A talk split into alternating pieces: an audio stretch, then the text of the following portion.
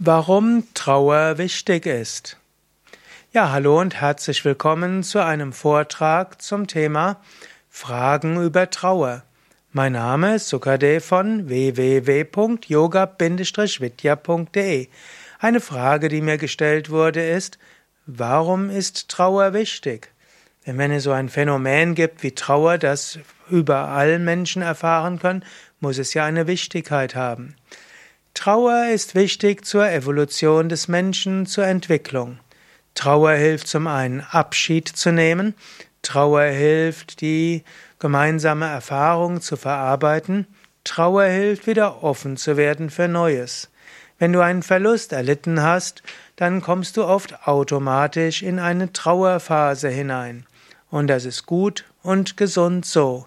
Und so ist es durchaus auch angemessen, diese Trauer bewusst anzunehmen.